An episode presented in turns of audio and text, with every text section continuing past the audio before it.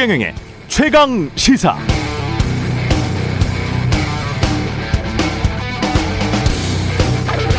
네, 제가 어제 서울 강남구 압구정동에 갈 일이 있었는데요.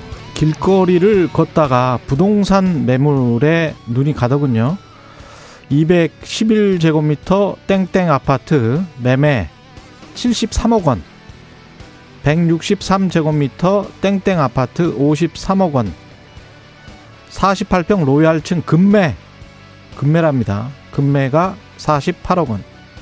뭐 그랬습니다. 이걸 사진에 찍어서 우리 제작팀 SNS에 올렸더니 숫자로만 보일 뿐 이제 무감각해졌다. 이런 반응이 나왔습니다. 이게 얼마나 큰 숫자인지 이제 무감각해졌다는 반응은 중요한 의미를 지닙니다. 우리가 횡단보도에서 빨간불을 보면 빨간불이다. 이렇게만 생각하고 그냥 길을 지나가 버리나요? 아닙니다. 아, 빨간불이니까 멈춰야지. 이렇게 인지하고 판단해서 가던 발걸음을 멈추지요. 그런데 숫자나 가격이 너무 커져버려서 이게 얼마나 큰 숫자인지 이제 잘 느껴지지도 않는다. 무감각해졌다. 그건 마치 개, 개구리가 따뜻한 물 속에서 점점 뜨거워지는 온도를 감지하지 못한다는 뜻. 가격으로 봤을 때는 위험이 이제 코앞으로 왔다는 걸 의미할 수 있습니다. 자, 여기까지 올라왔으니까 이제 마지막 불꽃으로 73억 원짜리 오래된 아파트들도 재건축에 기대감을 안고 100억 원 한번 찍어 볼까요? 자본주의 변하지 않는 이론 산이 높으면 골이 깊다. 돈은 수익률이 높은 곳으로 흐른다. 가격이 충분히 올랐다면 수익률은 떨어진다. 가격이 떨어져 버리면 그 시장에 돈도 빠져나간다. 이게 제가 믿는 자본주의 자연 평형 이론입니다. 부동산 가격 위태위태합니다. 금융당국의 고민이 깊어질 수밖에 없는 시점이네요.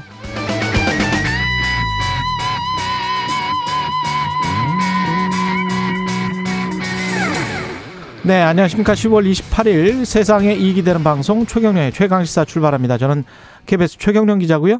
최경련의 최강시사 유튜브에 검색하시면 실시간 방송 보실 수 있습니다. 문자 참여는 짧은 문자 50원, 긴 문자 100원이 드는 샵 9730 무료인 콩 어플 또는 유튜브에 의견 보내주시기 바랍니다. 오늘 1부에서는 박합수 KB국민은행 부동산 수석 전문위원과 부동산 시장 한번 알아보겠고요. 2부에서는 추미애 전 법무부 장관 만납니다.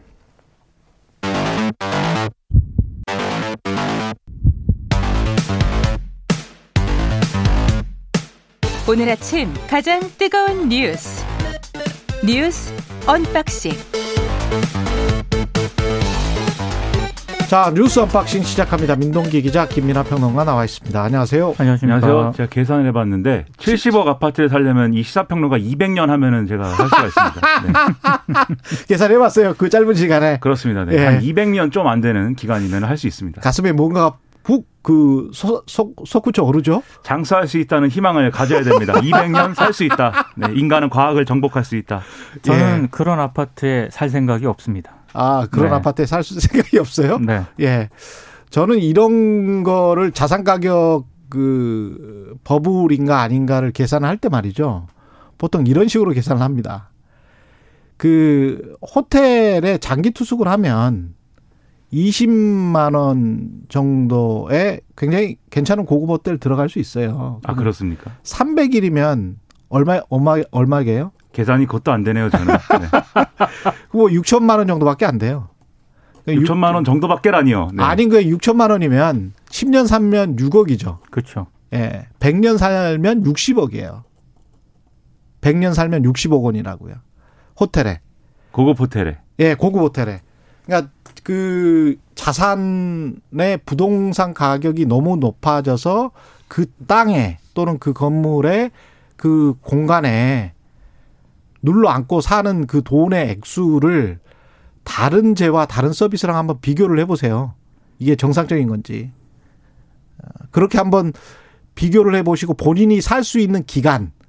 저 같으면 50이 넘었기 때문에 제가 뭐 이제 살아봐야 뭐 20년, 30년 사는 거죠. 모르죠. 100년 시대입니다. 네. 150년 더 살지 그건 모르는 겁니다. 그렇기 때문에 어 그런 저런 것과 비교를 해서 부동산 가격을 한번 계산을 해 보시고 자가 보유율 같은 경우도 어 한국이 지금 60%가 넘었습니다. 전국적으로 따지면 한 네. 61% 정도 되는데 우리가 한국 언론이 가장 그 희한하게 한국 언론만 쓰는 단어가 하나 한 가지 있는데 몇 가지들이 있는데 그 중에 하나가 무주택 실수요자라는 거거든요.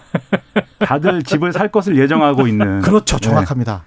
무주택이면 다 실수요자라는 게 한국 언론의 어떤 가정과 전제인데 미국처럼 1인당 GDP가 우리보다 두 배 정도 높은 나라도 어 자가 보유율이 65% 정도 됩니다. 네.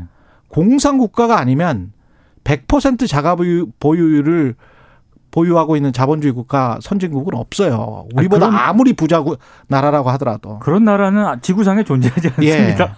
뭐 러시아 같은 나라 뭐뭐 그런 공산 국가들은 있을 수가 있습니다. 있을 수가 있는데 자본주의 국가에서 그러니까 제가 말씀드리는 거는 61%에서 앞으로 100%가 사게 될 것이다. 40%는 남았다라는 게 아니고요. 앞으로 5%도 안 남았다. 살 사람들이. 아파트라는 것 자체가 공산주의가 만들어낸 문물인데 예. 한국에서는 시사평론가 아파트에도 못 살고 호텔에도 살 수가 없습니다. 그래서 오늘 이 얘기 제가 괜히 꺼내가지고 네, 예. 죄송합니다. 네. 슬슬 본론으로 들어가겠습니다. 예. 오늘 첫 번째 뉴스는 역시 노태우 전 대통령 의 국가장이네요. 예. 정부가 국가장으로 치르기로 결정을 했고요. 다만 국립묘지 안장은 하지 않기로 결정을 했습니다. 정부가 일단 밝힌 내용은 12.12와 5.18과 같은 역사적 과오가 있긴 하지만 남북 기본 합의서 등 국- 국방 정책에 공헌을 한 점, 그리고 형선고 이후에 추징금을 납부한 노력 등을 고려했다 이렇게 설명을 하고 있는데요. 일단 국가장 장례위원장은 김부겸 국무총리가 맡고요. 전해철 행- 행안부 장관이 장례 집행위원장을 맡습니다. 26일부터 30일까지 장례 기간이 5일장으로 치러지고요. 연결식과 안장식은 30일에 거행이 됩니다. 이 기간 동안 국가, 지방자치단체, 공공기관은 조기를 개항을 하게 됩니다. 근데 비판도 만만치 않게 제기가 되고 있습니다. 비판의 내용은 제가 굳이 설명을 하지 않아도 많은 분들이 아실 거고요. 예. 아, 특히 이제 이용섭 광주시장 같은 경우에는 뭐 정부의 입장은 충분히 이해를 하지만 광주시는 이 광주 시민의 뜻을 받들어서 국기의 조기 개항이라든가 분향소 설치를 하지 않겠다. 어제 이렇게 공식 입장을 밝히기도 했습니다. 그러니까 일각에서 국가장법을 개정해야 된다. 이제 송영길 이 민주당 대표도 그 얘기를 했는데 그런 지적이 나올 수밖에 없는 게요. 이 노태우 전 대통령의 경우에는 이제 지금 국무회의에서 그 이유를 이제 설명을 한 거죠. 이게 지금 국가장법에 보면은 어 뭔가 국가와 사회에 현저한 공헌을 남겨야 되고 국민의 추앙을 받는 사람이 사망했을 때 그리고 전직 대통령 등등 당선인 등등이 사망했을 때 국가장을 하게 돼 있는데 여기에 해당하는 것, 공훈에 해당하는 것을 이제 어, 이 남북 기본 합의서 등의 북방 정책으로 공헌한 것이다. 이렇게 이제 이유를 설명한 것인데 이게 사실은 각 정부에서 정권마다 과거를 어떻게 해석하느냐에 따라서 달라질 수 있는 것이잖아요. 그리고 예. 전두환 씨라든가 그다음에 지금 예우가 박탈된 박근혜, 이명박 전 대통령 등등에 대해서는 어떻게 적용할 거냐에 대한 논란이 계속 불거질 수밖에 없기 때문에 이것은 결격 사유나 제한 사유를 더 이제 추가해 가지고 보완할 필요가 있다는 논의가 또 예, 이제 얘기가 진행되고 있어서 이 결론을 정치권이 낼 수 있을 것이냐 그게 좀 필요해 보입니다. 예. 그리고 우리가 이제 국가라는 것도 우리가 서구 민주주의를 도입하고 있기 때문에 국가라는 게 사실은 정부를 의미하는 건 아니거든요. 그렇습니다. 명확하게 이야기를 하자면 정부에서 그렇게 결정을 했다는 거고 국가는 정부와 시민 사회로 구성이 돼 있는 거지 않습니까? 그래서 시민 사회는 다른 생각을 충분히 할 수 있습니다. 그리고 예. 개인적으로 그렇습니다. 개인적으로 좀 안타깝게 생각을 하는 건 이게 전두환 씨보다는 좀 나았다라는 그런 평가를 많이 하지 않습니까? 예. 우리의 기준이 저는 전두환 씨가 되면 곤란하다고 생각을 합니다. 네. 너무 저희- 낮다. 네. 너무 낮다. 우리 전두환이 너무. 낮습니다. 그렇게. 예. 네. 그게 아무래도 노태우 전 대통령이 이제 그 5.18 광주 민주화 운동에 있어서 강제 진압을 하고 유혈 진압을 하는데 책임이 있다라는 것은 공식적으로 사법부의 결정으로 확인이 된 거잖아요, 사실. 그렇죠. 그 대목에 그 대목하고 그다음에 12.12 쿠- 12.12 쿠데타의 결정적인 어떤 그러한 역할을 했다는 거 음. 이것은 역사적으로 당연히 이것은 우리가 어, 긍정적으로 평가할 수가 없고 이런 부분들은 당연히 우리가 이제 좀 되돌아봐야 되고 지적해야 될 부분이죠. 음. 다만 이제 정부가 이렇게 결정한 과정에서는 그 이후 이 집권 이후에 이제 이것들을 공으로 평가한 것인데 예. 그 대목에서는 사실 전두환 씨하고의 차이가 있는 것은 또 분명합니다. 그래서 이제 의견이 분분할 수 있겠지만 지금 민 기자님 얘기하신 대로 국가장 이 국가의 어떤 장례를 통해서 이 사람을 어떻게 기릴 것이냐의 기준에 있어서는 음. 좀더 기준이 높아야겠다. 저도 예. 거기에 상당히 동감을 합니다. 국민의힘 강원권 토론회가 열렸고요. 저도 잠깐 봤는데 재밌더만요. 어제 몇 가지 재밌는 장면이 진짜 예. 나왔습니다. 특히 윤석열 후보 같은 경우에 자신의 그 고발 사주 수사의 부당성 있지 않습니까? 예. 이걸 굉장히 강조를 하면서 다른 후보 길게 이야기하더라고요. 다른 후보에게 예. 질문을 했거든요. 원희룡 후보에게 질문했고 호응을 예. 안 했습니다. 원희룡 후보 같은 경우에는 예. 왜 저한테 물어보는지 모르겠다 이렇게 얘기를 했고요. 그리고 어, 비슷한 취지의 질문을 홍준표 의원한테도 했거든요. 예. 그러니까 이 고발 사주의 수사가 굉장히 부당하다 이런 점을 얘기를 하면서 이게 정치 공작 아니냐, 그렇습니다. 나를 탄압하는 게 아니냐 이런 취지로 이제 물어본 것이죠. 그러니까 호응을 예. 기대하면서 질문을 했는데 여기에 예. 대해서 홍준표 의원은 좀 딱하다. 예. 여기는 대선 토론장이다 이렇게 얘기를 했고요. 음. 그리고 본인이 수사할 때는 정당한 수사고 본인이 수사 당할 때는 정치 공작이라고 하는 거냐. 오히려 이렇게 반격하는 모습을 보여서 그렇게 큰 실익은 없는 것으로 지금 평가가 되고 있습니다. 평론가 입장에서는 이제 홍준표 의원이 옳은 말을 한 거예요. 왜 네.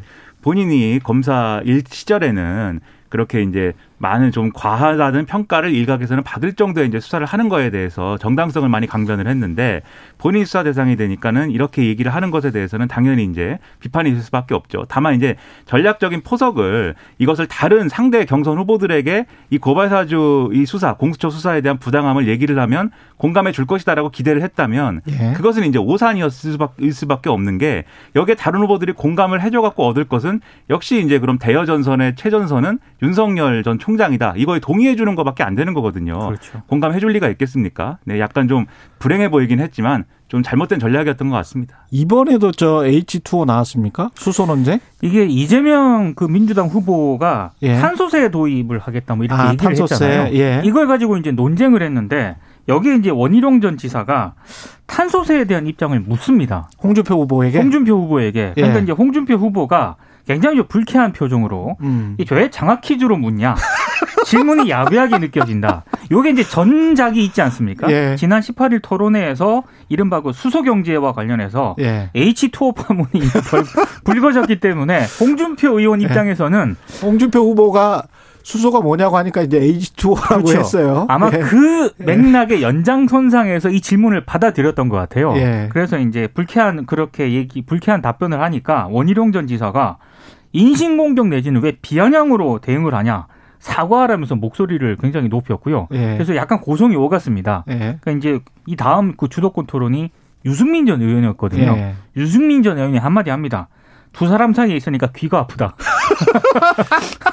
좀 무서웠을 것 같아요. 유승민 전 의원 막 서로 소리를 지르고. 근데 뭐 이 따지고 소리 지르고 하는 것은 유승민 전 의원도 좀 만만치 않을 수 있는데 예. 아무튼 원희룡 지사는 좀 마음을 가라앉혔으면 좋겠고요. 근데 예. 홍준표 의원이 의외로 의외로라고 할까 아니면 예상대로라고 할까 디테일에 좀 약합니다. 아무튼. 아 디테일에 약하시더라고요. 예. 그렇죠. 그래가지고 예. 이것도 장학 퀴즈처럼 묻지 마라. 근데 예. 이거 외에 교육 관련 정책에 대한 질문도 있었거든요. 제가 그 부분도 봤는데 황당하더라고요. 그렇죠. 고교 학점제 이런 거 물어봤는데. 예.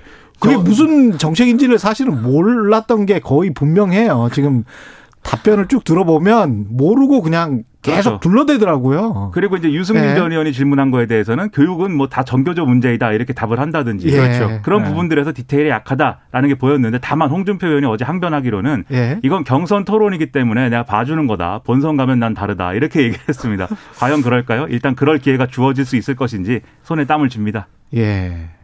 재밌을 것 같습니다. 예, SK그룹과 하나은행 컨소시엄 이 대장동 관련해서는 여러 가지 이야기가 나오고 있는데 드디어 이제 SK그룹이라는 이름이 공식적으로 나오고 있고 하나은행 컨소시엄도 제대로 문제 제기가 되고 있습니다. 일단 SK 예. 먼저 설명을 드리면은요. 공정위가 그 키넨 파트너스가 사실상 SK그룹 계열사라는 정황을 포착을 하고요. 지난 20 5일 SK그룹을 현장 조사를 했습니다. 이 키넨 파트너스는 뭐 화천대유에 예, 화천대유에게 그 400억 원 400억을 빌려준 회사인데 예. 그 최태원 SK그룹 회장의 동생이죠. 최기원 SK 행복나눔재단 이사장이 이제 관여된 그런 회사인데 음. 이 공정위는 이렇게 판단을 하고 있는 것 같아요. 최기현 이사장이 키넨 파트너스에 자금을 댄 것뿐만 아니라 예. 실질적으로 이 회사를 소유를 하고 있는 것으로 일단 판단 의심을 하고 있고요. 음. 만약에 진짜로 공정위가 현장 조사를 통해서 키넨 파트너스가 SK 그룹의 위장 계열사로 드러나게 되면은 이게 이제 검찰 조사로까지 이어질 수 있기 때문에 그렇죠. 일단 공정위가 현장 조사를 했고 어. 어. 떤 결론을 내놓을지를 좀 봐야 될 것 같습니다. 그러니까 이런 의미인 거죠. 키넨 파트너스가 뭐 경영 컨설팅도 하고 투자 뭐 이런 그런 대행도 뭐 하고 뭐 이런 역할을 막 하는 건데 이게 최기원 이사장이 어 자기가 돈을 빌려준다든지 자기가 투자를 해가지고 이 키넨 파트너스가 돈을 굴리도록 한다 이런 개념이면 예. 최기원 이사장이 어떤 개인적인 어떤 투자이고 개인적으로 돈을 불리기 위한 목적으로 결국 그 돈이 화천대유 초기 자금까지 갔다라고 이제 할 수가 있는 건데 그게 아니고 지금 공정위가 조사를 하는 내용에 전제가 된 것처럼 SK의 어떤 위장 계열사다 이럴 경우에는 그 돈이 최기원 이사장의 개인으로부터 온 돈인 건지 아니면 어떤 방식으로든지 그룹 운영과 관계된 어떤 자금과 관계가 있는 것인지 그렇죠. 또는 최기원 이사 장뿐만이 아니라 최태원 회장도 음. 연관이 돼 있는 그런 어떤 이 총수 일가의 뭐 돈인 것인지 이런 것들이 추가적 쟁점이 될 수가 있거든요. 그렇죠. 예. 그래서 공정위의 판단이 상당히 주목이 됩니다. 하나은행 콘소시엄은 이게 뭐죠? 그러니까 이게 그 곽상도 의원이 예. 이제 좀 개입이 되는 그런 사건인데요. 음. 검찰이 화천대유가 참여한 하나은행 컨소시엄 구성 과정에 무소속 곽상도 의원이 도움을 정황을 도움을 준 정황을 포착해 수사 중입니다. 이게 2015년 3월 당시에 대장동 개발 사업자 공모를 하고 있었잖아요. 그때 화천대유가 하나은행과 컨소시엄을 구청, 구성을 해서 입찰에 참여를 했거든요. 예. 근데 하나은행 컨소시엄이 산업은행 컨소시엄과 당시 경쟁을 하고 있었습니다.